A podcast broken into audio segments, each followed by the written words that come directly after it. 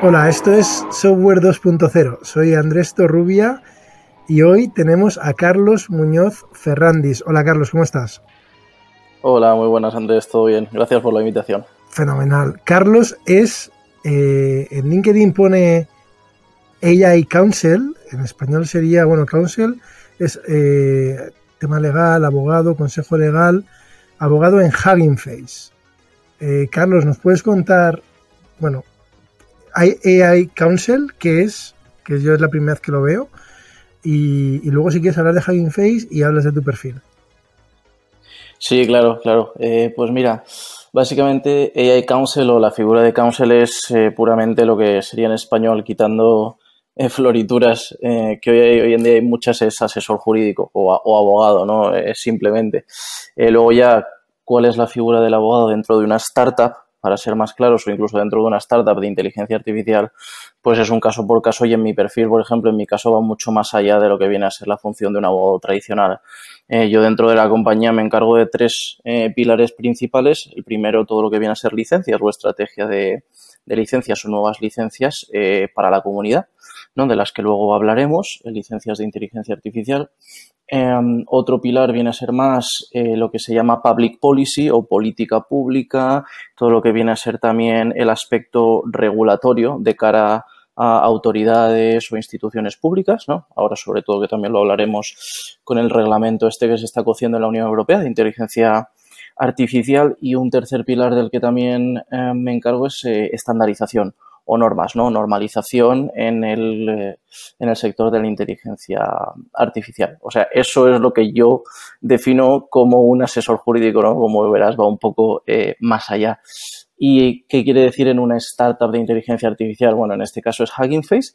Hugging Face, eh, por ser muy simple, lo llamamos el GitHub de la inteligencia artificial, o sea, una plataforma que ofrece un repositorio abierto para los usuarios en, el cual pueden eh, descargar, pero también eh, subir sus modelos preentrenados de Machine Learning o sus datasets de entrenamiento. Luego tenemos como una serie de, digamos, herramientas nuevas, bueno, nuevas desde hace un año, como se llama Spaces, donde básicamente los usuarios también pueden poner en práctica o implementar ese modelo y ese dataset preentrenado en una especie de demos, ¿no? Es decir, tú puedes hacer una demo con un modelo que coges. Cada modelo tiene su licencia específica, a veces abierta, otras cerrada, y creas, digamos, esa plataforma o espacio eh, comunitario de interacción eh, dentro de lo que viene a ser lo que llamamos la, comunidad de, Machine Learning o de inteligencia artificial.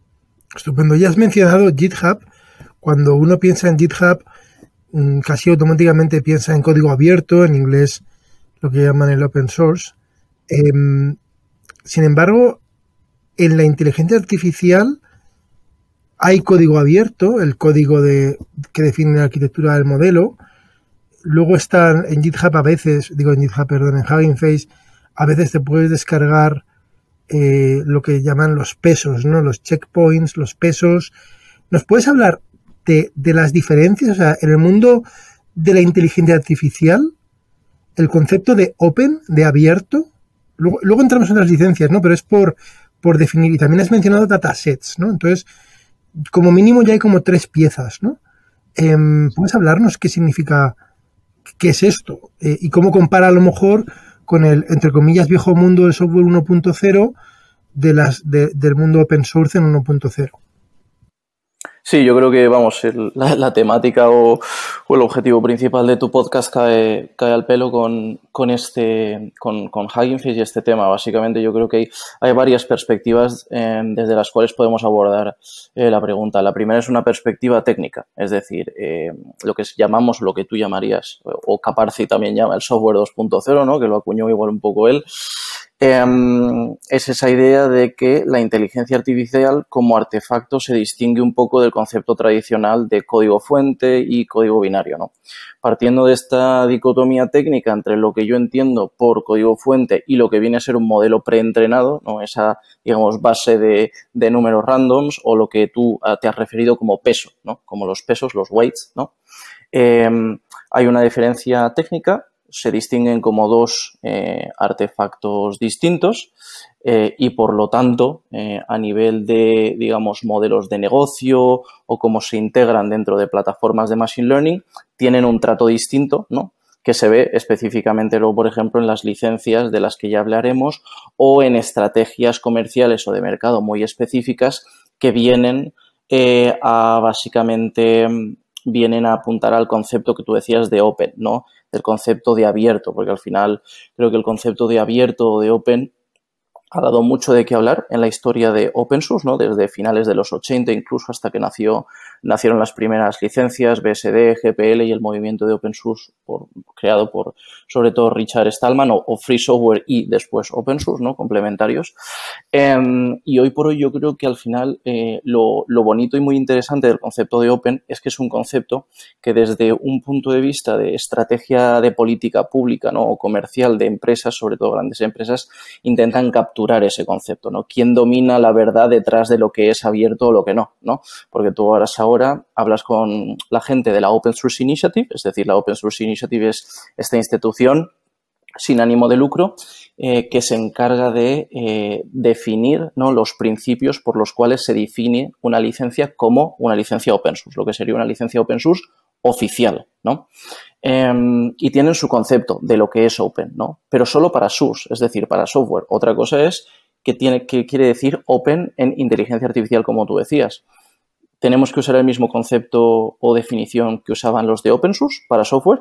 Tenemos que pensar en un concepto de open distinto porque en inteligencia artificial se va más allá de la utilización del software o código fuente y se entra ya en, digamos, a tratar nuevos tipos de artefactos como eh, un dataset o los pesos, ¿no? O los weights, por así decirlo. Es decir, ¿por qué? O puesto de otra manera, si quieres, también podemos entrar al debate ¿por qué yo, como desarrollador eh, de un modelo ¿no? o de los pesos de inteligencia artificial, tendría que utilizar una licencia que se diseñó para regir o para gobernar código fuente? ¿Por qué yo tengo que adoptar la definición ¿no? de abierto y las reglas de otra comunidad que, aunque asemejándose, no es la misma del el artefacto que yo estoy creando aquí, que es un modelo o los pesos?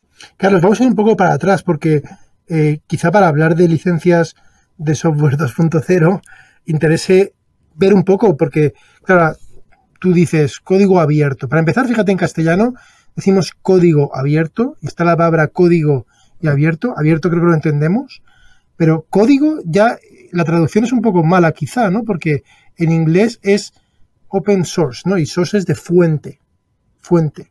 Es código fuente, pero, pero desde el punto de vista técnico, como has dicho, para construir un binario, un artefacto. Imagínate el programa, el Microsoft Word, ¿no? El Microsoft Word, cuando lo construyen, sí, tiene muchos ficheros fuente, pero los gráficos del, que, forman parte de los iconos, etcétera, forman parte del fuente.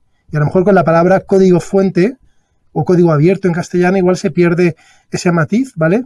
Eh, dentro de ese, digamos, paréntesis de la quizá traducción que pueda fallar un poco, eh, has mencionado BSD, eh, las licencias GPL, las LGPLs. Alguien desde fuera puede pensar, bueno, si es abierto, será gratis, que quizás sea incorrecto, y, si es abierto, es abierto y dará igual. ¿Por qué hay diferentes tipos de licencias, incluso en código, eh? en, las tradicionales? A, grandes rasgos, ¿puedes comentar dos tipos de licencias y qué es lo que rigen las licencias en código? Sí, claro. Em, independientemente de que existan muchas licencias oficiales que se digan de código abierto open source, ¿no? que, sean, que se listen dentro o por la Open Source Initiative, eh, todas estas licencias se rigen por una serie de principios transversales, ¿no? Lo que se llama en, en lo que viene a ser en el sector del, del código abierto o del open source, ¿no? Em, las, las, las, libertades ¿no? que, que, otorga open source, que básicamente es la libertad del usuario de acceder gratuitamente al código, de utilizarlo, inspeccionarlo, modificarlo, al código fuente, pero también distribuirlo. Entonces, las licencias cumplen ese rol de permitir eso. Ya cómo lo permiten de manera legal es otra cosa, es distinto. Por ejemplo, hay dos tipos de grandes familias de licencias. Por un lado tenemos las licencias de open source permisivas, ¿no? que es lo que conoceríamos más específicamente como las licencias BSD, MIT o Apache 2.0, licencias específicas de código fuente diseñadas para que el usuario pueda acceder, utilizar e incluso redistribuir o distribuir de manera modificada ese código como le venga en gana, básicamente. Por otra parte, tenemos la familia de licencias restrictivas, ¿no? Incluso como se llama a veces de manera muy general, la familia GPL, ¿no? Entonces, las GPL son licencias con un, digamos, ideal o trasfondo distinto ¿no? de las licencias permisivas que tienen una orientación más comercial. Las licencias GPL tienen un punto eh, muy peculiar y muy especial que es lo que se llama la cláusula de copyleft. ¿Qué quiere decir? Que tú como usuario, cuando accedes a ese código fuente que se te licencia, lo modificas, lo integras dentro de un nuevo producto que tú vas a distribuir. Ahí el principal desafío o problema es que la licencia te dice que una vez vuelves a distribuir ese código fuente licenciado, lo tendrás que hacer bajo los términos de esa licencia. Es decir, que si quieres volver a redistribuirlo o incluso a veces distribuirlo de manera modificada, tienes siempre que utilizar la misma licencia, es decir, la licencia GPL.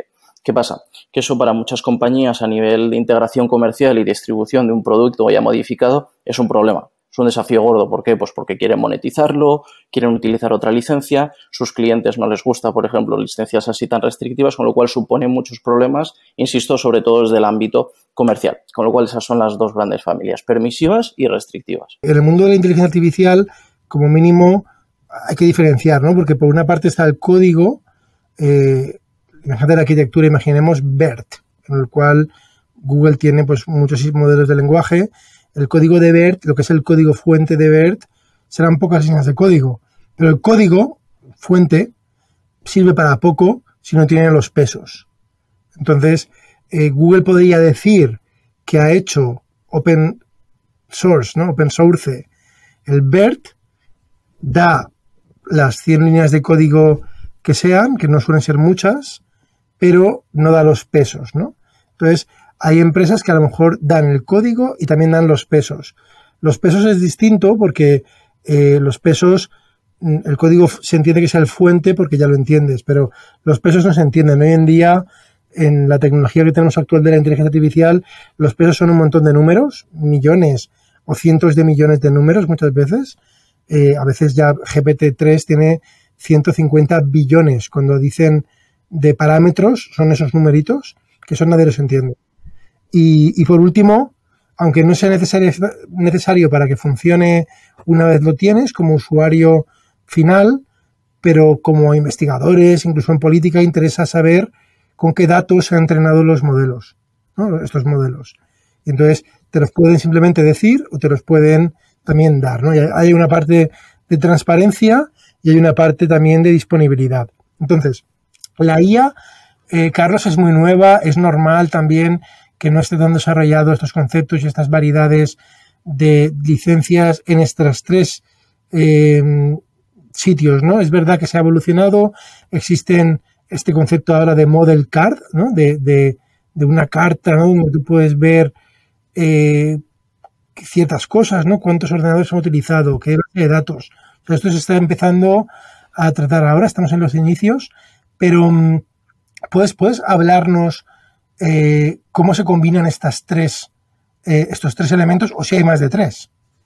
Sí, no, totalmente de acuerdo. Es un tema súper candente. Yo creo que desde hace ya. Mm, el tema de los, de, los datasets de entrenamiento eh, y licencias específicas para datos, por así decirlo, lleva ya unos años. Eh, lo que pasa es que no han, digamos, conseguido tener éxito en sacar, digamos, lo que sería una versión de open source o, Creative Commons potente y muy adoptada, ¿no? Por, eh, por el mercado, como pasó efectivamente con Creative Commons, que al final del primer año tenían más de un millón de, de usuarios, ¿no? De esas licencias y lo mismo con open source. Em, es difícil, eh, es difícil porque no, aún no se tienen muy claro eh, los derechos específicos, sea de propiedad intelectual, industrial o derechos más, eh, digamos, sui generis o específicos para los datos, ¿no? Con lo cual, si no hay un derecho específico o no hay un régimen legal claro, no se sabe muy bien cómo se licencia o incluso cómo utilizar, ¿no? Unos términos legales para monetizar eh, sea tu dataset o sea tu dataset implementado en un sistema de inteligencia artificial. Esto no lo entiendo. ¿Puedes, ¿Puedes explicármelo de forma más sencilla? Porque no entiendo en la práctica, ¿qué significaría? Vamos a pensar si existiera, ¿no? ¿Qué significaría? Básicamente significa que eh, tú el dataset como tal, ¿no? Como tú has dicho, como otra pieza clave dentro de un sistema eh, de inteligencia. Pon, ¿no? Tengo un disco duro con, con, con 100 teras de texto, ¿vale? Eso es el dataset. Sí, efectivamente. Y ese dataset, aparte de tú poder utilizarlo para entrenar eh, a ver, por ejemplo, o a un modelo, también puedes decidir licenciarlo, es decir, compartir el dataset en abierto o incluso decir, oye, nos apetece monetizar este dataset, este dataset vemos el dataset como una potencial fuente de, monetización, eh, con lo cual queremos licenciarlo bajo ciertos términos y regalías, ¿no? Por un precio, por así decirlo. Ahora, ¿cómo lo haces? ¿no? ¿Cómo diseñas una licencia o unos términos legales específicos que te digan que vas a licenciar este dataset, vamos a poner simplemente en abierto, ¿no? Para todos. Eh, regalía cero o royalty free, ¿no? Al final, dentro de esas licencias o las licencias clásicas, ¿no? Que vienen a ser las de open source o las de Creative Commons, ¿no? Licencias de contenido, esas licencias dentro especifican una serie de derechos, ¿no? que por ejemplo las de Creative Commons son derechos de copyright y algunas específicas, sobre todo ahora de la Open Knowledge Foundation, ¿no? para también eh, datos o bases de datos, ¿no?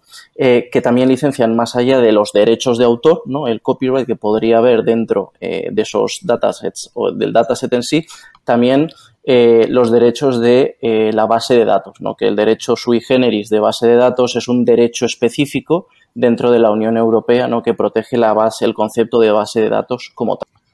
Carlos, perdona, que es un derecho, que es un derecho sui generis, que a mí me suena muy sui generis lo de derecho sui generis. Nada, nada, disculpa.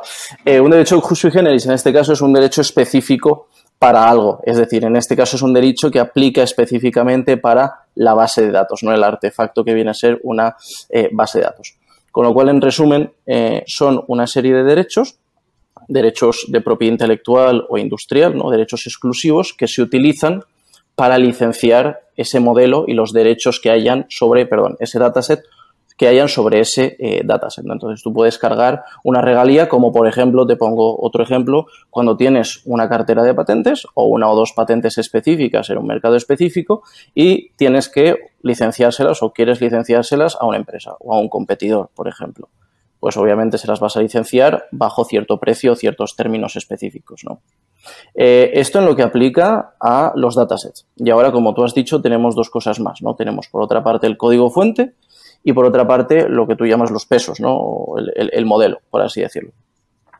La tendencia que estamos viendo desde hace un año, por así decirlo, es que ya hay una separación más allá de la separación de esta dicotomía técnica de la que hemos empezado hablando, ¿no? Entre código fuente y los pesos, también hay una separación en el ámbito de cómo se distribuyen ¿no? o cómo, cómo se licencian. Se, están, se está hablando de diseñar licencias específicas para licenciar los pesos, sea en combinación con el código fuente o sea de manera separada. ¿no? Te pongo ejemplos. Por ejemplo, la, la, licencia que diseñamos dentro del proyecto Big Science. Big Science es un proyecto eh, de innovación, de inteligencia artificial, de innovación abierta y colaborativa, eh, fue financiado por dos eh, instituciones de investigación francesas, GENSI y CNRS, dos centros de investigación, em, en el cual el objetivo era investigar y desarrollar lo que se llama un modelo gigante eh, en el, de, lenguaje, ¿no? de procesamiento de lenguaje. En este caso, lo que se llama en inglés, si me permite, es un Large Language Model, no un LLM. En este caso lo llamamos Bloom, ¿no? que es un modelo de 176 billones de parámetros. dentro de las discusiones. Sí, efectivamente. Y uno más que, y uno más que OPT 175 de meta también, valga decirlo. Eh, pero lo interesante es que nos estábamos planteando dentro de, dentro de lo que viene a ser el equipo de, que teníamos de legal y ética para esta iniciativa de Big Science, cómo eh, distribuir este modelo. Y lo primero que pensamos es, bueno, pues utilizamos una licencia open source, que es una tendencia actual para eh, licenciar ya no solo código fuente, sino también los pesos. Es algo que luego podemos hablar de por qué se siguen utilizando licencias open source para cosas que no son eh, código fuente. En este caso, em, nos pusimos a pensar y dijimos, bueno, pues lo licenciamos con una licencia de código fuente permisiva, ¿no? Como hemos hablado antes, que el usuario puede hacer lo que quiera con estos pesos y con el código fuente arquitectura eh, específica. Eh, pero luego pensamos y dijimos, bueno, pero es que el potencial que tienen estos modelos hoy en día, sin saber nosotros quién va a ser el usuario, eh, queremos nosotros también, sabiendo las capacidades técnicas que puede tener el modelo o las limitaciones técnicas, porque al final es un modelo preentrenado, ¿no? Las limitaciones técnicas, tenemos que poner una serie de restricciones. ¿Qué pasa? Que si ponemos una serie de restricciones, ya no es open source, ¿no? Digamos ese modelo. ¿Por qué? Porque, como hemos explicado antes, al final el open source o código eh, abierto se rige por la libertad de acceder, modificar y redistribuir de manera abierta y sin restricciones. Con lo cual aquí ya estábamos poniendo restricciones. Em, al final acabamos, por hacer la historia corta, con una licencia muy específica que llamamos Open and Responsible AI Licenses, es decir, licencias abiertas y responsables de inteligencia artificial. ¿En qué se distingue esta licencia de lo que ya hay o de lo que hemos hablado? Básicamente, licencias de código fuente o de Creative Commons. En dos cosas principales. Lo primero, lo que se licencia. Nosotros abordamos que se están licenciando más allá del código fuente también el modelo, es decir, los pesos, ¿no? Eso es una, eso es una cosa. Es decir, ya es una licencia específica para otros artefactos de inteligencia artificial. Lo segundo es que estábamos poniendo una serie de restricciones en el uso del modelo porque nosotros, Big como comunidad, nos veíamos preocupados eh, poniendo o usando una licencia totalmente abierta para que la gente hiciese lo que le diese la gana con ese modelo. Con lo cual fue un poco como un hito a nivel de licencias específicas para inteligencia artificial. A partir de ahí, ya termino con esto, vimos una nueva tendencia que empieza a salir de nuevas licencias específicas para ya no solo código fuente, insisto, pero también eh, los pesos, como puede ser, por ejemplo, Meta. Eh, Meta, como bien sabrás, eh, sacó, ha sacado este año varios, pero de entre ellos tres modelos importantes. uno es OPT 175 billones de, parámetros, también un modelo de procesamiento de lenguaje natural. Em, luego, una implementación eh, de este modelo, que es un chatbot que se llama BB3. Em, y finalmente, en el campo de visión, eh, una serie de modelos también potentes que se llaman SEER, S-E-E-R. ¿no? Estos tres modelos tienen una cosa en común, que es la licencia. La licencia es una licencia, se podría decir también abierta, es decir, abierta solo de acceso abierto para usos con fines de investigación, es decir, no fines comerciales, restringida al uso de investigación.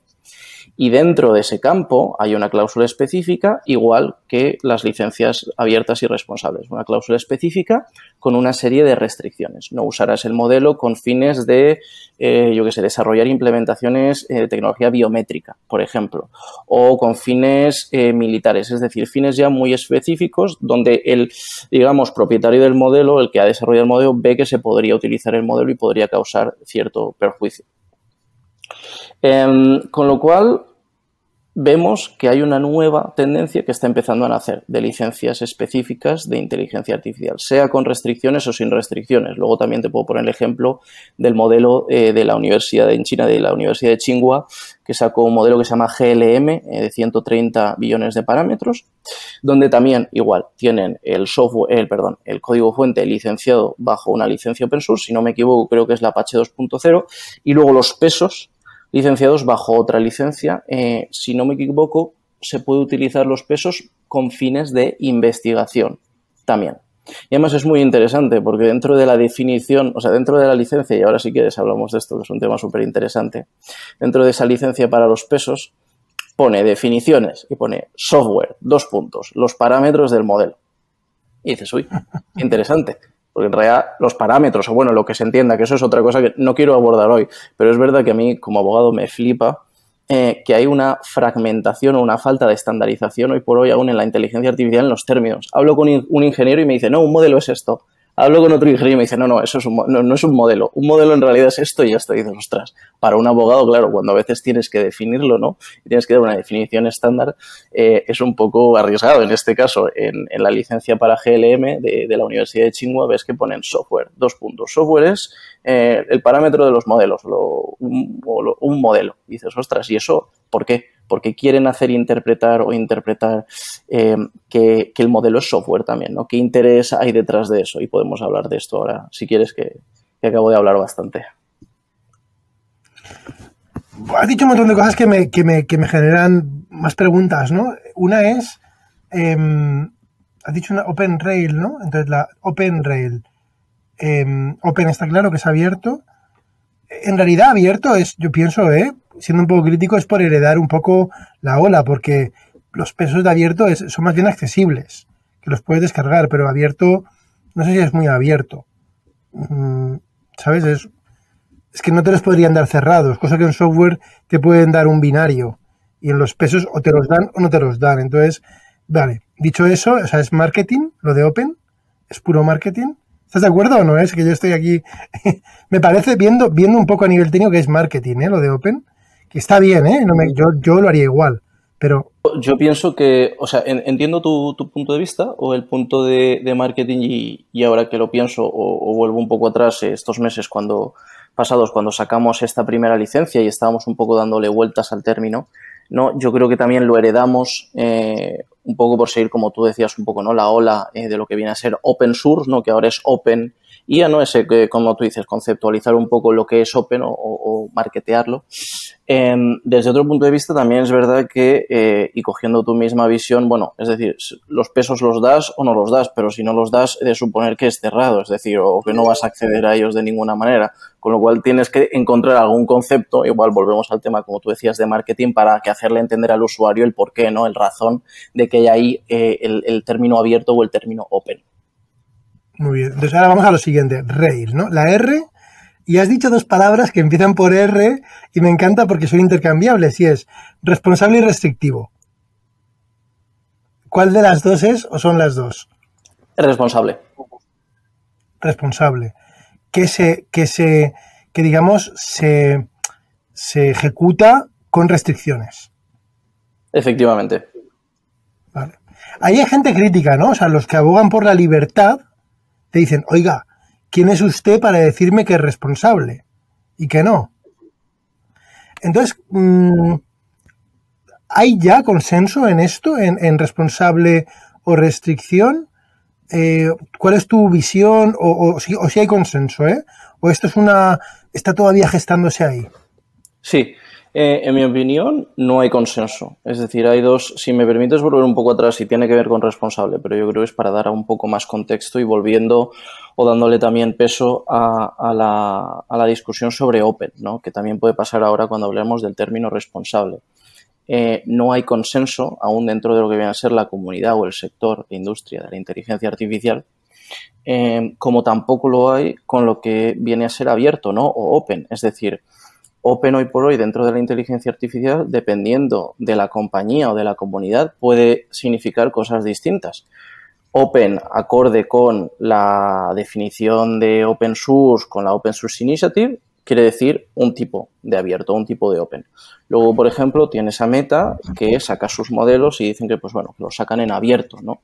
Pero abierto quiere decir que tú puedes acceder a coste cero con fines de investigación y con ciertas restricciones, ¿vale? Luego tenemos nosotros, RAIL, por ejemplo, que igual, ¿no? Open RAIL, ¿no? Open licencias abiertas y responsables de inteligencia artificial.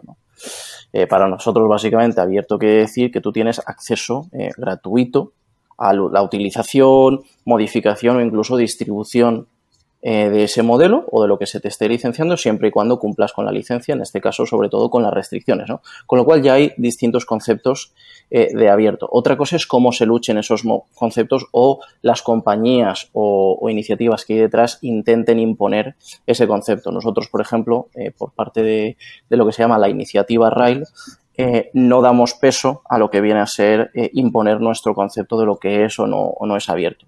A mí me da igual porque al final lo importante hoy por hoy, lo que hay que luchar, lo que nosotros luchamos, que es bien difícil y podemos hablar ahora de esto, es la intersección entre cómo das algo en abierto y a la vez esperas un uso responsable. Es decir, está muy bien, ¿no? Eh, lo que hacemos nosotros, y ahora venimos al término este de responsable, está muy bien, por una parte, el ideal que tenemos nosotros como iniciativa o como empresa o Big Science como iniciativa de querer promover un uso responsable de la tecnología, ¿no? Que hemos desarrollado, entrenado y que estamos distribuyendo. En este caso, em, el modelo que se llama Blue, ¿no? Eh, y todo el código fuente añadido a ese modelo. eh, una cosa es lo que yo quiero hacer y el ideal que tengo, ¿no? De lo que, de, lo que, cómo me gustaría que los usuarios usen o se comporten con ese modelo. Y otra es eh, lo que los usuarios eh, vayan a hacer con ese modelo, ¿no? Es decir, está estipulado en la licencia que tú, por ejemplo, no puedes usar Bloom con fines de interpretación médica o interpretación de resultados médicos.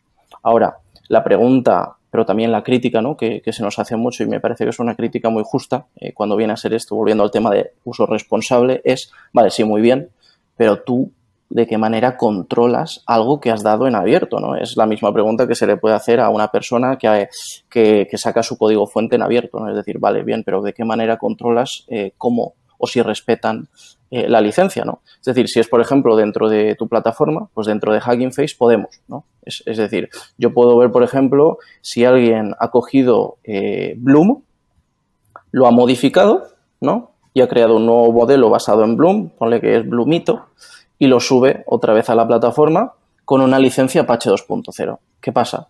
que no está respetando la licencia responsable de inteligencia artificial, porque la licencia obliga al usuario a que siempre que redistribuya o distribuya una versión modificada del modelo, como mínimo tenga que meter una cláusula con las mismas restricciones de uso, como mínimo.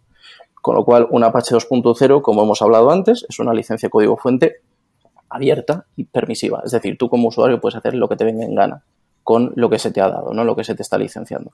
Con lo cual, yo, dentro de Hugging Face, también como asesor, obviamente, pues tienes que ir y tienes que hablar con el usuario y decir, oye, mira, perdona, igual te has equivocado, pues obviamente eh, siempre hay que, eh, nunca se sabe, eh, pero la licencia estipula que tienes que utilizar también dentro de tu licencia este, esta serie de restricciones y por ende no estás cumpliendo con la licencia porque has, lo has licenciado un Apache 2.0. hoy por hoy en la práctica no ha habido ni, ningún problema de los que hemos eh, nos hemos encontrado el usuario y dicho, perdona, eh, mira, es verdad, no me había fijado, lo que sea. Pero eso es un caso medido, es decir, eso es un caso siendo, al final, haciendo un poco de autocrítica. Eso es un caso que, bueno, que dentro de una plataforma que nosotros controlamos, ¿no? De, de Javi se puede, se puede, se puede ver. Pero, es decir, ¿cómo se usa Bloom eh, fuera de la plataforma? ¿no? Em, ¿cómo, ¿Cómo se usa este tipo de modelos que tiene una licencia responsable em, de inteligencia artificial, eh, también pues cómo se usa OPT 175, ¿no? Los pesos. Es decir, em, eh, cómo lo controlas tú eh, como propietario o desarrollador del modelo, eso es algo que nos estamos planteando hoy por hoy y tenemos aún que ver qué tipo de mecanismos diseñamos para trazar la utilización de, de, ese modelo, de nuestro modelo, de cualquier modelo, fuera de una plataforma. Porque seguramente y siempre tenemos que partir de esa base, nos guste o no, muchos usuarios igual están utilizando el modelo para fines que son fines que están restringidos, pero se están utilizando, ¿no? Lo que llamamos un poco nosotros los, los misusers. Entonces, algo que es un punto, ¿no? De las licencias que, básicamente, por muy buen ideal que tenga, no se puede controlar todo, ¿no? La parte responsable de la licencia es muy exigente, por así decirlo, no solo para el usuario, pero también para el que elige poner esa licencia en un modelo. Em, Carlos, te, hago una, una, reflexión crítica, ¿no? Que es, me da la sensación, por un ejemplo que has dicho, ¿eh? Em, del tema este de, interpretación médica del texto, por ejemplo, ¿no? oye, si, lo he entendido bien, que el Bloom se restringe el uso para mm, temas de diagnóstico médico, ¿no? Si lo he entendido bien. Em, claro, fenomenal, pero esto no es como decir que cuando compras un cuchillo que hay una licencia es, oiga, usted no lo puede utilizar para matar. Y yo digo, oiga, ya lo sé, si está prohibido matar. Entonces, eh, en, el mundo médico, de hecho, no podrías nunca sacar un, producto sin pasar una certificación. Lo que te quiero decir es, no, está cogiendo, está en su derecho, ¿eh? pero es como, yo se lo preguntaría, ¿no? Si, o sea, es, si es tu artefacto, tú puedes decir, es como si yo escribo un libro y digo, no quiero que mi libro se lea pensando en hacer chistes para zurdos, ¿no? Y digo, oiga, usted, ahí me he pasado, ¿no? Pero entiendes, ¿no? Digo, oiga, si esto está prohibido em, por defecto, mmm, imagínate en Europa que estuviera prohibido aquí, eh, no hace falta. Y luego al revés, es, oye, ¿no te parece que a lo mejor en un país donde no haya médicos, donde no haya tal, al final es un coste, la vida es un ejercicio de coste-beneficio, ¿no? Y aunque aquí nos parezca que nos rasgamos las vestiduras, pero a lo mejor en un país donde no hay nada, eso es mejor que nada. Y es un poco prepotente decir que es responsable no usarlo para eso. ¿no? Entonces, esa sensibilidad, ¿cómo se concilia?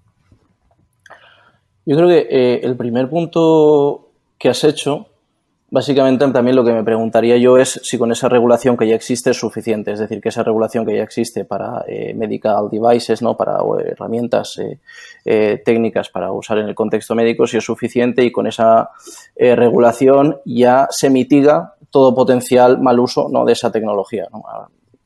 Eso es, eso es lo primero ¿no? que diría. Lo segundo es que al final esta licencia también actúa como un añadido es decir, ambos conceptos de la regulación que ya existe y esta licencia, ¿no? Es decir, un instrumento privado contractual, por así decirlo, ¿por qué tienen que ser, por qué se tienen que excluir eh, mutuamente? También te puedo poner un ejemplo yo de otra regulación, que si quieres luego hablaremos de ella, que es el reglamento de inteligencia artificial que vendrá en dos años, igual un poquito menos, dos años, Em, dentro de la Unión Europea. ¿no? Eh, para los que no lo sepan, el Reglamento de Inteligencia Artificial es un proyecto legislativo eh, de la Comisión Europea mediante el cual se quiere eh, regular em, desarrollo, pero sobre todo la distribución o la comercialización de lo que se llaman los sistemas de inteligencia artificial. Entonces es, cogen un enfoque que se llama un enfoque de riesgo, ¿no? Es decir, dependiendo del sistema que se vaya a comercializar, tendrá más o menos riesgo dependiendo de la categoría en la que esté y dependiendo del riesgo que tenga, se aplicará un régimen legal más o menos estricto. La comisión define lo que se llama los casos de alto riesgo, high risk use cases en los cuales si nosotros hemos desarrollado un sistema de inteligencia artificial y queremos comercializarlo y cae dentro de alguno de estos eh, sistemas de alto riesgo, eh, tenemos que pasar una serie de, digamos, procesos de eh, compliance ¿no? legal bastante potentes o bastante, vamos, que suponen una inversión considerable. ¿no? Em, ¿Qué pasa? Que nosotros, por ejemplo, en esta licencia, algunos de los usos o que, que se han sido restringidos también emulan o son muy parecidos a los que están ya en el reglamento de inteligencia artificial. Es decir, que usas la licencia como un instrumento complementario. ¿no? Eso es lo primero. Em, el segundo punto que te hago, eh, cuando, cuando creo que has, cogido una dimensión o una perspectiva distinta, es el de, em, está muy bien que quieras promover un uso responsable em, y no quieras que se use tu sistema de inteligencia artificial, o vamos a ser más prácticos, los pesos y el código fuente, para, para, interpretación de resultados médicos, pero sí que es verdad que en X país o X industria lo necesitarían mucho y se beneficiarían mucho más si esto no, estuviese restringido. Eh, hay algo que nosotros dejamos muy claro eh, dentro de las, eh, las preguntas de la licencia, en este caso de la licencia de Bloom, no creamos lo que se llama una FAQ, ¿no? las preguntas que se pueden hacer de manera frecuente por los usuarios y en una de ellas es ¿y qué pasa si yo creo Em, que la implementación del modelo o de, inteligencia artificial que yo tengo en mente em, básicamente entra dentro de una de las restricciones que vosotros definís, pero yo creo que no causaría ningún daño eh, el desarrollo que yo propongo. Y estamos totalmente abiertos, es decir, simplemente tienes que mandarnos un mail, nos explicas tu caso, veremos si es un caso legítimo, ¿no? si es así, y nosotros al final, o Big Science en sí, eh, es, el, es el desarrollador ¿no? Eh, y el propietario del modelo y si lo creemos se puede generar ese tipo de excepción. ¿no? Eh, ¿Por qué no? Es decir, no es, es decir la, la, licencia es la regla general, se pueden admitir excepciones si el potencial usuario nos justifica a nivel técnico eso, ¿me entiendes? Con lo cual, en ese punto te entiendo, pero nosotros siempre estamos, somos flexibles, estamos abiertos a, a discutir este tema. Oye, luego está OpenRail y he visto OpenRail-M. ¿Esto de la M qué es? Sí, eh, buena pregunta. Em, si quieres, volvemos un poco a las bases de, las licencias eh, Open and Responsible AI Licenses o licencias abiertas y responsables. Eh, volviendo a tu punto sobre el marketing, básicamente, queríamos diseñar una serie de acrónimos que los usuarios pensasen que son interesantes o que tienen rollete, ¿no? por así decirlo, y que fuesen fáciles de, interpretar. ¿no? Es decir, Open abierto, RAIL licencia responsable de inteligencia artificial, pero ¿qué pasa? Que la licencia responsable de inteligencia artificial dentro se pueden licenciar muchos artefactos, ¿no? Como antes tú estabas poniendo el ejemplo de ver, ¿no? Tenemos por un lado el dataset de entrenamiento, los datos, por otro el código fuente, ¿no? La arquitectura del modelo y por otro los eh, pesos. Em, estas licencias no solo están, como pasa con open source, eh, diseñadas para el, el código fuente, sino que también el usuario puede elegir que dentro de esa licencia va a licenciar el dataset de entrenamiento, el código fuente y los pesos, porque le da la gana. Él es el propietario de todo ello y si lo quiere hacer, que lo haga, no hay problema. Entonces, ¿cómo distinguir cuando el usuario está licenciando varios de estos artefactos o solo uno, ¿no? Mediante solamente el nombre de esa licencia, porque para el usuario puede resultar muy confuso, ¿no? Si utiliza solo el mismo nombre siempre. Con lo cual, lo que hemos añadido es M de modelo, D de datos o de data, S de source y A de app, ¿no? Si, licencias una eh, aplicación entera. ¿Para qué? Pues para que se distinga. Y luego normalmente antes de OpenRail y la palabra o el artefacto siempre pones el nombre de la iniciativa, por ejemplo, o el nombre, por ejemplo, Stable Diffusion, eh, si no me equivoco, es la Creative eh, ML OpenRail M License. Con lo cual, ¿por qué? Porque lo que estás licenciando bajo ese tipo de restricciones no específicas es el modelo. Eh, Stable Diffusion, ¿vale? Acabas de abrir otra, otro melón gigantesco. Eh, este año, este año asistimos a primero DALI 2, ¿no? Que fue increíble, y luego al poco Stable Diffusion, y a mí me parecía que estaba viviendo como, no sé, como un partido de fútbol en directo, pero más espaciado, porque primero meten un gol, Stable, digo, DALI 2, increíble y tal, y luego meten el mismo gol pero de otra manera, como si hubiera sido con otras cosas, y se habla más del segundo, ¿no? Y en parte es porque era abierto, porque más o menos funcionaban.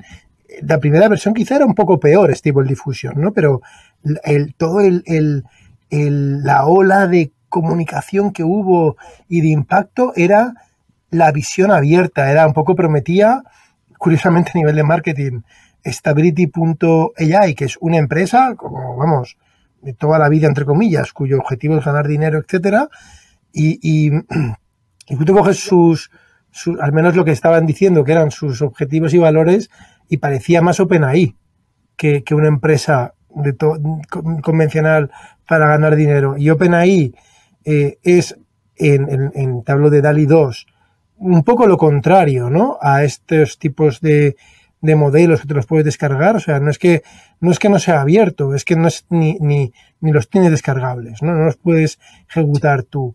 Y ha hecho este ruido increíble. ¿Cómo, ¿Cuál es tu opinión y lo que habéis visto en, en Hugging Face? Ah, ¿Cómo cambió el panorama? Digamos, la erupción de Stability, eh, o ya estaba y lo ha amplificado. ¿Cuál es tu visión? Eh, mi visión es, o sea, en toda definición es, una, es decir, es una disrupción eh, del mercado total, o sea, fue en verano. Es que el, y yo además eh, también eh, pongo el contexto al, al, al, oyente, yo vengo de un sector totalmente distinto. Yo estaba haciendo mi doctorado antes súper enfocado en interacción entre open source y estándares técnicos o normas técnicas, sobre todo en el sector de las telecos, telecomunicaciones y electrónica de consumo, ¿no? Todo lo que viene a ser patentes esenciales, virtualización de las redes, etc. Y de repente me meto en el campo de la inteligencia artificial con lo cual soy relativamente nuevo, desde hace un par de años. Eh, empiezo en Hugging Face y ya habíamos sacado Bloom, pero es que ya, o sea, ya para empezar, hace pocos años la carrera era por el modelo de procesamiento eh, lenguaje natural, ¿no? Es decir, uno, primero fue la carrera por quién lo desarrollaba y quién lo ofrecía. Luego fue la carrera por quién, o sigue siendo la carrera por quién saca el mejor modelo y más grande en abierto, ¿no? Esa es ahora la siguiente carrera, ¿no? El, ¿quién, ¿quién, domina la apertura ¿no? de la inteligencia artificial? Y de repente, de la nada, este verano, ¿no? Cuando aún estábamos compitiendo, ¿no? Un poco, es decir, pues Meta sacó PT, eh, Big Science sacó en abierto, eh, además, pues promovido otra vez, insisto, por, por casi por el gobierno francés, ¿no? Por, por, eh, por instituciones públicas de investigación, ¿no? Que nos dieron el funding para, para, para entrenar al modelo, sacamos eh, Bloom, ¿no? Y de repente, llega Stable Diffusion. Bueno, llega DALI y luego llega Stable Diffusion en abierto. Vamos. Y bueno, y digo en abierto, podemos entrar a hablar más o menos en abierto, pero aquí vamos a ser, voy a ser un poco, voy a pecar de ser un poco genérico. En abierto, es decir, que una empresa se ha gastado una pasta en desarrollar una tecnología que te está dando a coste cero. Habrán algunas restricciones, pero te la está dando para ti. Úsala, ¿sabes? O sea, es una locura. Es, una locura. Una locura. O sea, esto nadie, nadie lo entiende, ¿no? Va, tío, Yo no lo entiendo. Bueno, yo creo que ahí, hay dos cosas, eh, que, luego podemos entrar a hablar de la segunda, que me parece muy interesante, ¿no? que es un poco la estrategia comercial o los modelos de negocio que puede haber alrededor de todo lo que es open o me voy a permitir decir open source, ¿no? Eh, que, una cosa, como tú has dicho al principio de, esta charla, una cosa es que sea abierto, pero que sea abierto no quiere decir que pueda ser gratuito o que hayan fines altruistas detrás. Aquí hay que ser eh, muy claros. Em, y en este caso me parece que hay dos cosas. Uno, eh, aparentemente, el, ideal de, de stability eh, AI, ¿no? un poco de, democratizar eh, el acceso a la inteligencia artificial. Y por otro lado, pues potenciales estrategias ¿no? que pueden haber de cómo, em, digamos, cómo creas una estrategia comercial que juegue en la intersección entre dar todo en abierto y tú ganar dinero, ¿no? O por otra parte, si lo das todo en abierto, ¿cómo estás tú eh, ganando dinero? Es decir, si, si, si, si, este artefacto que yo estoy licenciando tiene una licencia open source gratuitamente, yo, yo cómo gano eh, dinero, ¿no? ¿Cuál es el modelo de negocio? Al final son modelos de negocio adyacentes a lo que tú estás licenciando, ¿no? Upfront, ¿no? De primeras que viene a ser el, el, modelo. Pueden ser servicios premium, por ejemplo. Puede ser una versión, igual, una versión modificada o premium del modelo. Servicios de consultoría específicas para la integración del modelo, un fine tuning, ¿no? Es decir, una modificación, perdón, una modificación específica del modelo o un reentreno específico del modelo para un caso específico em, dentro de una cadena, ¿no? industrial. Es decir, todas estas cosas van alrededor, ¿no? Florecen alrededor del el core que se da Um, en, abierto. Es un poco muy interesante porque al final podemos volver también a, la conversación de open source con lo que pasó en Android ¿no? Eh, hace unos años. Al final, eh, el sistema que diseñó, el sistema de competencia que diseñó eh, Google para casi ganarle la batalla a, Apple, básicamente sabían que no podían competir en términos de hardware y necesitaban competir en otra, de otra manera con ellos y fue en términos de software, es decir, competir con un sistema operativo. Compraron Android y se hicieron miembros y tuvieron una muy buena afiliación con la Open Handset Alliance, ¿no? que es una alianza, eh, un consorcio ¿no? industrial de, em, fabricantes de eh, móviles. Y a partir de ahí eh, hicieron Android que fuese open source, básicamente. Open source Apache 2.0. Es decir, esto es muy interesante porque es Apache 2.0, pero a la vez ellos tienen obviamente su dimensión privada de, de, desarrollo de Android. Y hoy por hoy está pasando un poco lo mismo. Por ejemplo, con, con, TensorFlow o con Python, lo que se llaman los, los marcos estos o las grandes plataformas ¿no? de, herramientas eh, de, de, aprendizaje automático o, de inteligencia artificial. TensorFlow es, es, el nuevo Android, ¿no? Es decir, todo el mundo lo utiliza y tú vas a TensorFlow, empiezas a ver todos eh, los repositorios que tienen y todo es Apache 2.0. Es decir, todo se licencia de una manera abierta eh, y gratuita. Entonces es muy interesante ver, y termino con esto, cómo eh, ha cambiado hoy por hoy, sobre todo en los sectores TIC, y me voy a centrar más en el de la inteligencia artificial, el paradigma eh, de la propiedad intelectual e industrial, es decir, de los derechos de propiedad intelectual e industrial tradicionalmente concebidos o, forjados como herramientas exclusivas en el mercado, ¿no? Es decir, ese es el incentivo económico que tienes tú eh, cuando innovas y solicitas una patente, saber que vas a tener ese derecho ¿no? soberano exclusivo para excluir a tus competidores o exigirles regalías, vamos a juicio, etcétera, etcétera. Y ahora se pasa de ese concepto más tradicional o rígido de la propiedad intelectual a un concepto totalmente distinto, un paradigma totalmente distinto de propiedad intelectual e industrial, diseñado no alrededor del concepto de exclusión, pero alrededor del concepto de atracción. Es decir, yo lo doy abierto para todos para generar una dependencia en el mercado, para que todos utilicéis esta plataforma y a partir de ahí yo saber cómo competir o incluso acaparar un, mercado entero solo porque lo doy en abierto. Entonces es, brutal ver cuáles están los, los, ¿no? los entresijos que hay detrás eh, de, a nivel de, estrategia comercial detrás de lo que viene a ser open source o en este caso open IA, ¿no? Es una barbaridad decir, Carlos, que estoy pensando en las patentes. ¿eh? Eh, a mí una vez una persona me dijo que las patentes era una persona especializada, en, esto, que las patentes eran un, contrato, un contrato entre los inventores o, los o los dueños de la patente y la sociedad para describir, ¿no? para abrir, en definitiva. Fíjate que la patente describe la invención es el equivalente de, Open del momento, con los diagramas, ¿no? En todas las patentes. Entonces, yo eh, lo hago abierto a cambio de protección. Es, un Open del pasado las patentes. Sí. En ese aspecto. Porque otra opción, eh, por ejemplo, el software, ¿no? El software es más fácil, no sé si es imposible, pero el software es más fácil patentarlo en Estados Unidos, por ejemplo, que en Europa. No sé si es imposible, pero siempre me han dicho que, en Estados Unidos es más fácil patentar software que en Europa, porque no sé los motivos, ¿no? Em, lo cual me lleva, primero, te hago dos preguntas, ¿no? Primero, ¿qué opinas, si es correcto pensar en esos términos, aunque no sirva para nada, ¿no? Un poco metafísicos, de que las patentes te, te, te, están haciendo pagar con apertura a cambio de protección. Em, y luego lo otro que te quería comentar es que a mí me, es una cosa que también me sorprende, ¿no?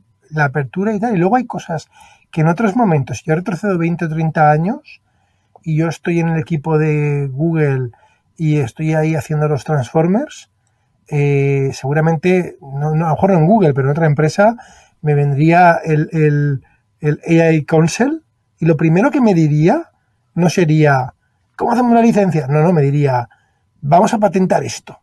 Sí. Bueno, estoy casi seguro que esa sería la conversación hace 20 o 30 años, ¿no? Entonces, eh, eh, primero quiero entender por qué eso no ocurre hoy, ¿vale? O sea, por qué los Transformers no, están patentados o las ETMs, o sea, cosas que son las piezas de construcción de todo lo de hoy. Y a mí me parece, desde mi conocimiento relativo del mundo de las patentes, que son una invención patentable. Sí esa es la pregunta, ¿no? El comentario más pregunta. vale. Eh, pues mira, eh, por, por, acortar un poco la, historia o, el ámbito metafísico, que vamos, eh, lo respeto y me parece súper interesante, pero seguramente al final la, chicha no está en, tu segunda dimensión, sí, yo creo que tengo tu mismo concepto ideal de, de patente. ¿no?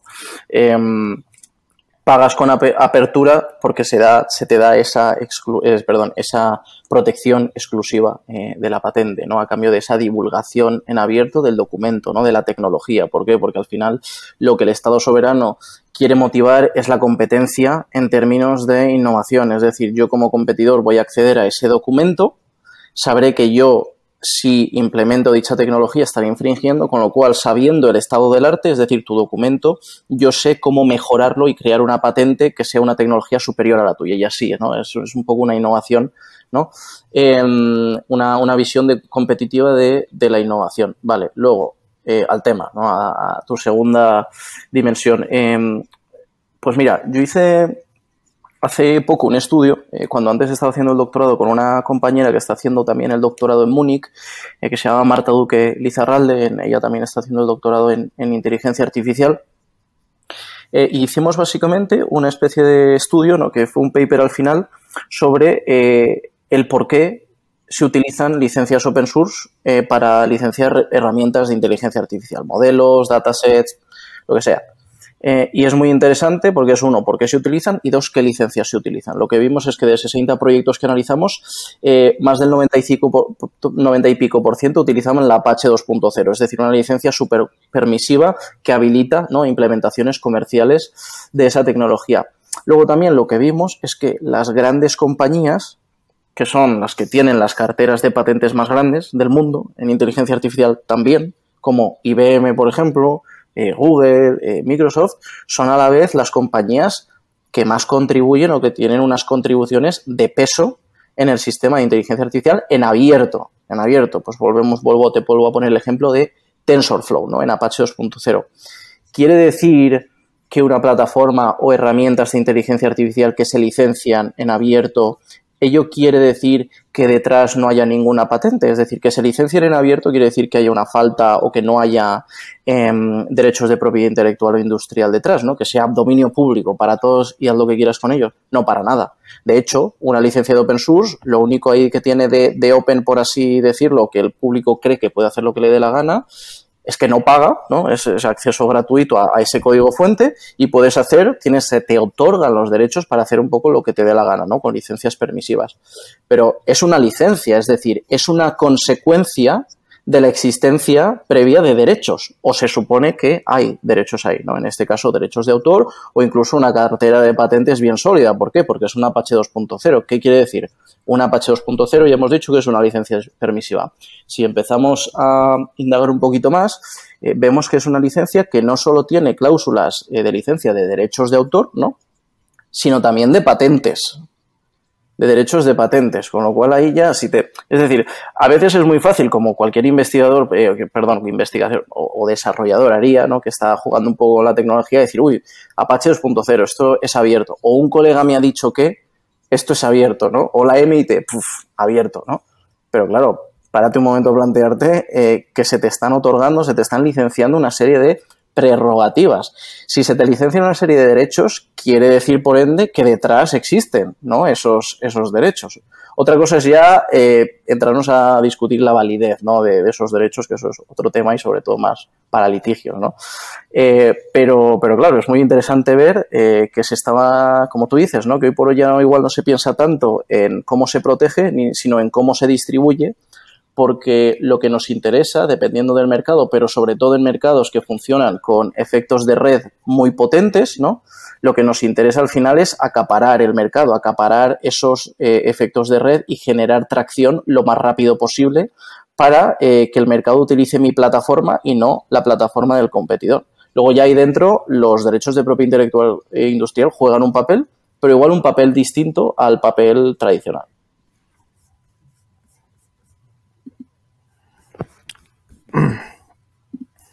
Perfecto. Oye, y mm, claro, es que el, tema este de, a mí, a mí ya te digo, ¿eh?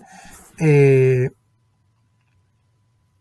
todavía me sigue, o sea, te, iba a preguntar, o sea, me sigue sorprendiendo y quería preguntarte si hay algún caso sonado de patentes de IA, si ha habido ya algo sonado. ¿Conoces algún eh, caso? Mm, no conozco algún caso en específico. Eh, lo que, bueno, y te voy a, voy a dar mi opinión personal, em, es que lo que pasa hoy por hoy en el sector de la inteligencia artificial con las patentes, ¿no? Es como un sector relativamente eh, nuevo, o al menos a nivel más comercial, ¿no? O, de, o industrial, por así decirlo.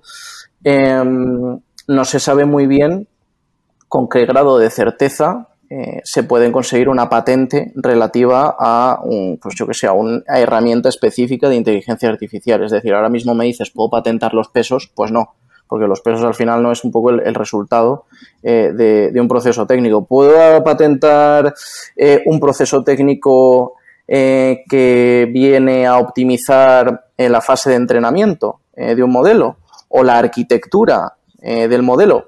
Pues seguramente te diría que sí. Que existan patentes, seguramente te diría que también. Una cosa es que exista la patente, otra cosa es cómo se utilice esa patente, que es algo eh, muy distinto. Es decir, una cosa es que nosotros estemos amasando eh, carteras de patentes, ¿no? Otra cosa es para qué o cómo vas a utilizar esas patentes. Lo que yo veo o mi intuición en el sector de la inteligencia artificial es que hay una cierta incertidumbre legal en cuanto a la fortaleza o la calidad eh, de esas patentes, con lo cual los propietarios de las patentes utilizan más esas carteras de patentes con fines disuasivos o fines defensivos, por así decirlo, y no tanto con fines agresivos o asertivos de litigal, por así decirlo. Es decir, yo tengo mi cartera de patentes, tu competidor tienes otra, los dos lo sabemos, bueno, ahí se quedan las cosas, no vamos a molestarnos mutuamente, ¿no? Yo creo que de momento eso es lo nuclear, ¿no? Como armas nucleares. Efectivamente, eso es un poco lo que, lo que veo. Que cuando se asiente más el mercado y madure un poco más el mercado, eh, empiece a pasar, ¿no? Como pasó con las guerras, como las, lo que se llaman, ¿no? Las guerras de patentes en el sector de las telecomunicaciones y tecnología móvil, eh, seguramente cuando esté el sector más maduro y haya más certeza ¿no? en nivel de patentabilidad y patentes, segurísimo. ¿no? Es un poco también lo que está pasando hoy en mercado en otros sectores como el de blockchain. Pasa un poco lo mismo. Las estrategias que hay con las carteras de patentes de DLT eh, o de tecnologías de eh, registro distribuido blockchain es también una estrategia más defensiva. De hecho, en, lo muy interesante, y acabo con esto, que no es nuestro tema hoy, pero te lo digo, en lo que es muy interesante en el sector del blockchain es que lo que veo cada vez más son iniciativas colectivas defensivas de patentes, es decir, que se juntan varios y crean como una especie de piscina de patentes, ¿no? es decir, una plataforma donde todos licencian mutuamente eh, sus patentes con fines defensivos, no con fines asertivos. Entonces es muy interesante. Súper interesante, sí. Esto da para otro podcast, ¿no? El mundo de las patentes y el software realmente es, es increíble, ¿no? Bueno, increíble y peligrosísimo también, ¿no? Desde el punto de vista de quién eres. Si eres una potencia nuclear, pues sí, sabes que darle al botón tiene un coste, ¿no? Pero si eres alguien, una startup todavía está empezando, igual es al revés, ¿no? Igual te aparece alguien de una patente y la está explotando y te la, y te, y te, y tú se piensa que tú estás infringiéndola y luego hay gente que no explota, lo que llaman a veces los terroristas de patentes, que tienen esa piscina de patentes, pero no tienen ningún producto, con lo cual ellos eh, se dedican a hacer juicios eh, o a, digamos, a intentar eh, extraer dinero de gente que piensan que utiliza.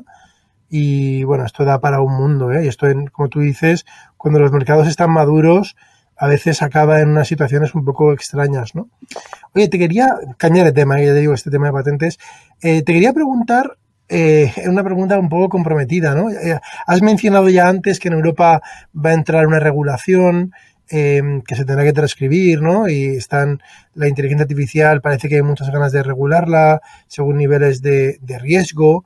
Em, y yo a veces me planteo desde el punto de vista em, y, esto, fíjate, esto es una, una, pregunta que habría que hacer, no justificándose, pero a mí me encantaría, si tuviera que darle un consejo a, alguien que realmente quiero mucho, a un familiar o a alguien, un muy buen amigo, ¿no?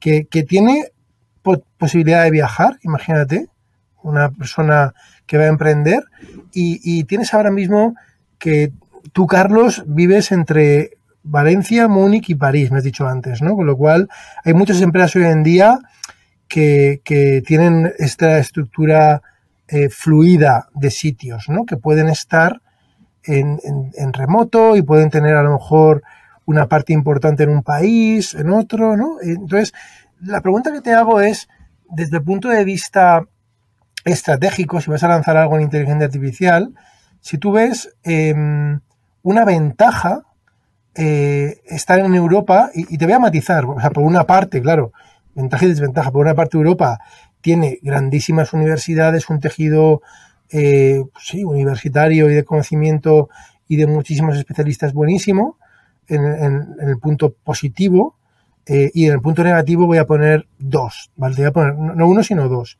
Podríamos poner más, pero que son relativos a esto. Es uno, eh, que como mercado no existe el mercado europeo como tal, eso es una idea. Tú tienes que, si vas a lanzar algo en un mercado, o vas a España, vas a Francia, o sea, tienes que ir a España y Francia por idioma, tenemos moneda común, pero incluso, bueno, está fragmentado el, mercado en idiomas y en culturas, y ahora, y ahora se une en inteligencia artificial este, este, este aviso a navegantes que se ha dado muy claramente, que es, oiga, que sepan todos ustedes que vamos a regular esto. Y hay otros países, y no solamente Estados Unidos, ¿eh? hay más, más sitios donde, donde en tema de regulación, no es que no vayan a hacer nada, porque todo el mundo acabará haciendo algo, pero parece que es mucho más laxo. Entonces, ¿cuál es? Eh, Hugging Face, además, es una empresa que está, eh, me parece que tiene una parte muy importante en Estados Unidos, en Miami, si no, si no estoy equivocado, y, pero tiene unos orígenes franceses. Sí. Eh, entonces, ¿dónde?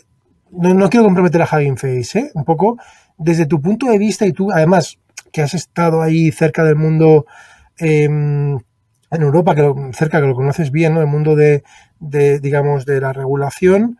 Em, ¿qué, te produce esta, esta pregunta?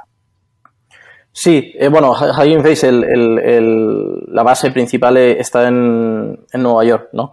Em, y bueno, no es comprometida porque al final no, va dirigida a Hugging Face, eh, se le puede aplicar a cualquier emprendedor o, empresa que, que, se esté planteando Em, qué hacer con el reglamento de, inteligencia artificial. Al final, como decía antes, y, no voy a repetirme, el reglamento de inteligencia artificial, el ideal eh, o, el objetivo principal por parte de la Comisión Europea es eh, conseguir una especie de balance eh, entre fomentar innovación en, en, el sector de inteligencia artificial dentro de la Unión Europea, pero a la vez respetar ¿no? y defender los derechos fundamentales ¿no? y proteger al consumidor. Eh, muchos o la gran mayoría de, la, gente y empresas piensan que el reglamento de inteligencia artificial es un enfoque muy arriesgado eh, porque va a suponer un coste eh, de compliance excesivo para las empresas que solo las grandes empresas se lo van a poder permitir. ¿no? Y no tanto las pequeñas empresas. ¿Qué pasa?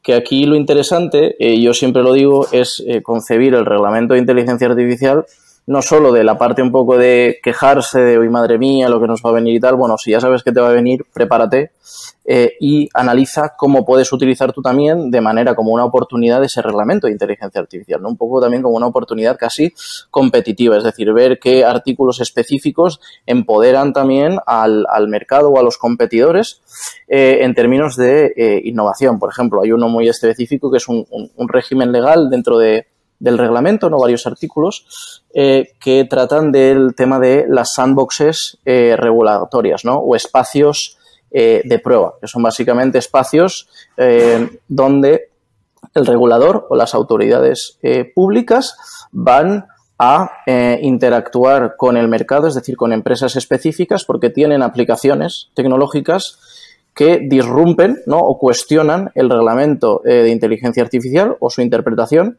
y por ende entran en este espacio de prueba donde tanto eh, la autoridad pública como eh, la empresa que ha desarrollado la aplicación van a ver cómo se puede interpretar el reglamento, pero a la vez modificar la tecnología para que sea o respete el reglamento. Esto eh, antes no, pasaba, es decir, lo de las sandboxes o los espacios de prueba eh, regulatorios eh, se nació en 2015 y sobre todo especificado para el sector de fintech y ahora se ha abierto también a todo lo que son temas de privacidad y ahora el reglamento incluye inteligencia artificial, incluye una sandbox regulatoria de inteligencia artificial. Esto solo te pongo para que veas un poco un, un ejemplo más práctico. ¿Y, ha sido, y, y, se ha medido si, si funciona o no funciona? Porque está muy bien como idea, pero al final imagínate que yo no, lo sé. ¿Se ha medido que, un reglamento es positivo? Un sandbox, perdón. Un sandbox que funciona y ha, generado esa innovación que podía ser frenada. Sí, eh, hay algún estudio que otro em, dentro de o fijándose en la experiencia del Reino Unido con la primera sandbox, que es la que sacaron ellos, la autoridad eh, financiera del Reino Unido, y no me acuerdo los, los, porcentajes, pero me acuerdo que cogieron una cohorte de un año, es decir, la serie de empresas que aplicaron un año a esa sandbox y creo que eran el 40% o más del 40% después consiguieron una ronda, eh, una, una, VC, una, una ronda eh, de financiación, ¿no? Eh, por, parte de, por parte de inversores. Entonces es, es muy interesante ver cómo se pueden utilizar esta serie de mecanismos eh, que son al final mecanismos de compliance, ¿no? Eh, regulatorios también para fomentar eh, la innovación en el sector. Pero bueno, esto es un ejemplo muy específico. Al final voy a volver a tu, a tu, a tu pregunta otra vez también, que es, por ejemplo, el caso de los casos de inteligencia artificial de alto riesgo, ¿no? Que se llaman. Es decir, tú ves la serie El batiburrillo de artículos o la batería de artículos que le va a tocar a, cualquier startup, por ejemplo, una startup en el sector, mm, yo qué sé, eh, no voy a decir ningún sector, pero bueno, en cualquier sector que esté desarrollando una tecnología de inteligencia artificial que sea eh, de alto riesgo bajo el reglamento, pues todos los artículos con los cuales tiene que, eh, tiene que respetar y todos los informes que va a tener que hacer, es brutal, el coste es brutal. La cosa es que si tú inviertes en la compliance o en la estrategia de compliance con ese reglamento, también luego tu producto vas a tener que sacar el beneficio de algún lado y va a ser obviamente pues cargando más el precio para el servicio o para tu producto.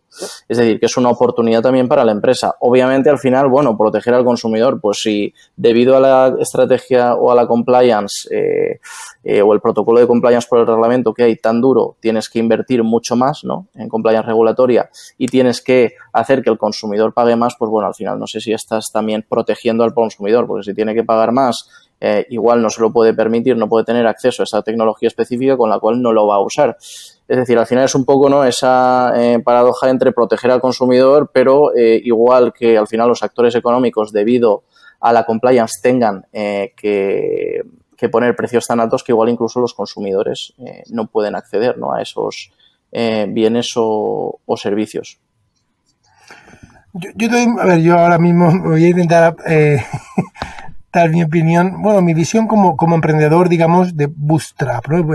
Emprendedor bootstrap Claro, yo si soy una, al revés, si soy una multinacional y tengo un departamento jurídico que estudia y que sabe que va a haber un sandbox en tal sitio, todo esto me viene bien, la verdad, porque tengo unas de hecho tengo un departamento jurídico, ¿vale? Las empresas de startups cuando yo, yo he participado como business angel no tienen departamento jurídico, son cuatro colegas que han salido de la universidad y han montado algo, ¿no? Y luego hay conceptos como pivotar, que cuando, o sea, lo que quiero decir con todo esto es que aquí eh, eh, quien ha escrito esto se nota que, está pensando en unos términos que yo veo difíciles, no imposibles, difíciles de, conciliar con la velocidad, el riesgo y, el pivotaje que hay en, el mundo de la, de la inteligencia artificial, ¿no? Con lo cual, si yo voy a hacer algo, imagínate, eh, primero, o sea, que hay riesgos como todos, ¿no? Hay riesgos tecnológicos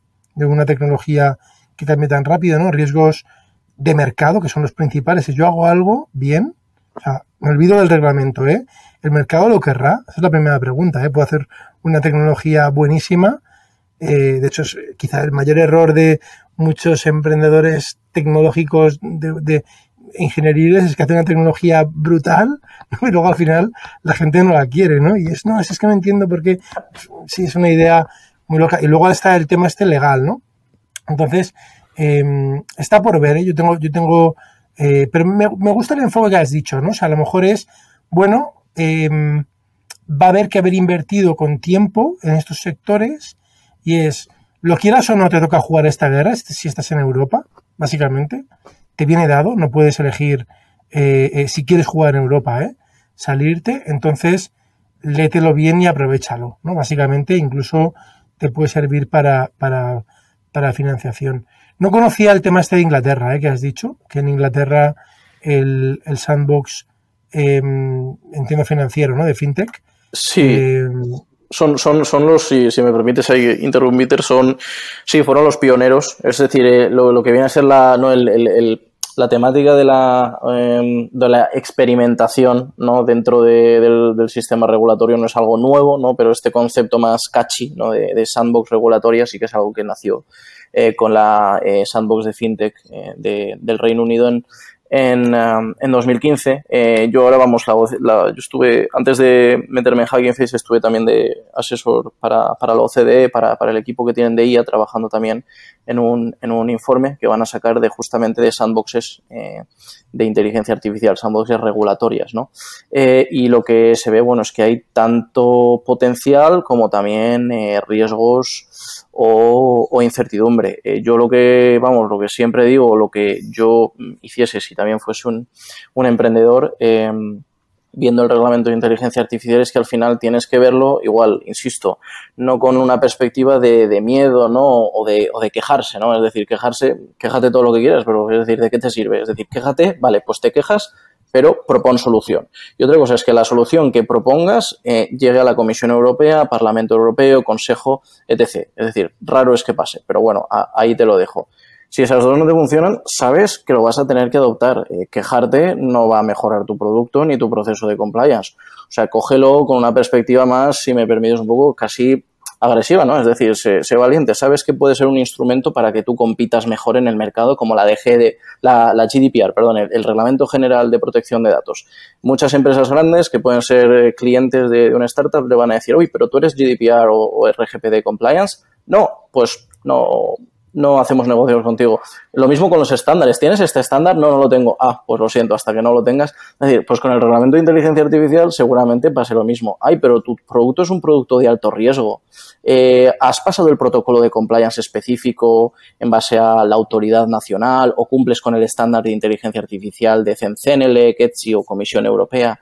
En, en general, sí, ah, sí, perfecto, pum, oportunidad de negocio, ¿no? Oportunidad de mercado. Sé que como competidor, si yo lo consigo, igual mi, mi competidor no lo ha conseguido, ¿no? Y al final lo tienes que ver también la regulación, el aspecto ese más o la dimensión más competitiva, ¿no? Y eso es lo, lo, lo, que las empresas o incluso más las startups tienen que entender. También es verdad que se me ha olvidado decir, tendría que mirar el artículo que no me acuerdo, pero hay exenciones específicas para las pymes y las startups, eh, que he criticado, pero también es verdad que hay exenciones específicas eh, dependiendo cómo se defina una startup, que creo que es por eh, eh número anual y, y, número de personas también. Interesante, muy interesante. oye, Carlos, vamos a terminar con una pregunta que no está en el guion, pero, pero voy a empezar a hacerla en el podcast, me parece que todos invitados, porque porque es una, son dos palabras que, que dos, dos, emociones quizá, que, que empiezo a oír cuando hablo de inteligencia artificial con la gente de a pie. ¿no? Y una es, y una es, la primera que es negativa, que es miedo, ¿no? Hay gente que ve GPT-3 o ChatGPT o tal, y, dice, ostras, a mí me da miedo, ¿no? Que las máquinas hagan tal cosa o tal otra. Y la otra es, por, poner un contrapunto, ¿no? Miedo y la otra es ilusión. Entonces, eh, inteligencia artificial, ¿qué, ¿qué, qué, cosas te dan miedo y qué cosas te generan oportunidad o ilusión? Hmm. Eh, así de primeras, pensándolo a, a, bote pronto sin, sin, razonarlo, pienso que eh, también trabajando ahora que estoy trabajando en, en Face, la ilusión es ver que cuando eh, desarrollas tantas cosas o las promueves en abierto, la cantidad de innovación incremental que hay es brutal. Es decir, la cantidad de startups que han salido de Stable Diffusion eh, es eh, monumental. O sea, es, es, es increíble. Ve, ves que, que, paga a largo plazo o fomenta más innovación, la innovación en abierto en el sector de la inteligencia artificial y lo que es capaz de hacer la gente o cómo colaboran entre ellos me parece monumental. O sea, eso es algo que a mí me, me, me, me motiva eh, a diario. Eh, el miedo. Bueno. Carlos, perdona, no, no, ya está. Es que voy a cambiar, voy a cambiar el formato. El formato va a ser, los invitados van, van a poder elegir. Okay. Tú, aunque no lo sabías, has elegido. Eh, si responden a la pregunta de ilusión o de miedo. Y tú has elegido responder a la de ilusión. Vale, perfecto. Que me gusta más. A mí. Perfecto, lo, lo, podrá... lo dejamos ahí. lo dejamos ahí, lo dejamos ahí, ¿eh? Porque para miedos, muchos miedos hay. Oye, Carlos, ha sido todo un placer ¿eh? tenerte. Me ha encantado. Eh, estás en un campo, claro, estás, eh, como quien dice, ¿no? Hay un dicho que se está, estás haciendo el avión mientras está volando. Sí, efectivamente. Literalmente, ¿no? En este campo. Que es, que es increíble y todo un placer. Te dejo que, te, que, que cierres el episodio. Nada, pues muchísimas gracias y bueno, pues lo que siempre digo, a mí me encanta hacer este tipo de, de charlas con gente de, de, la industria como tú, soy muy muy friki para, para hacer este, para tener este tipo de, de, discusiones, así que a todo oyente cuando queráis eh, me habláis por LinkedIn, por email, como sea, yo siempre estoy abierto para, para escuchar y, y hablar con la gente. Perfecto, Carlos. Un placer. Chao.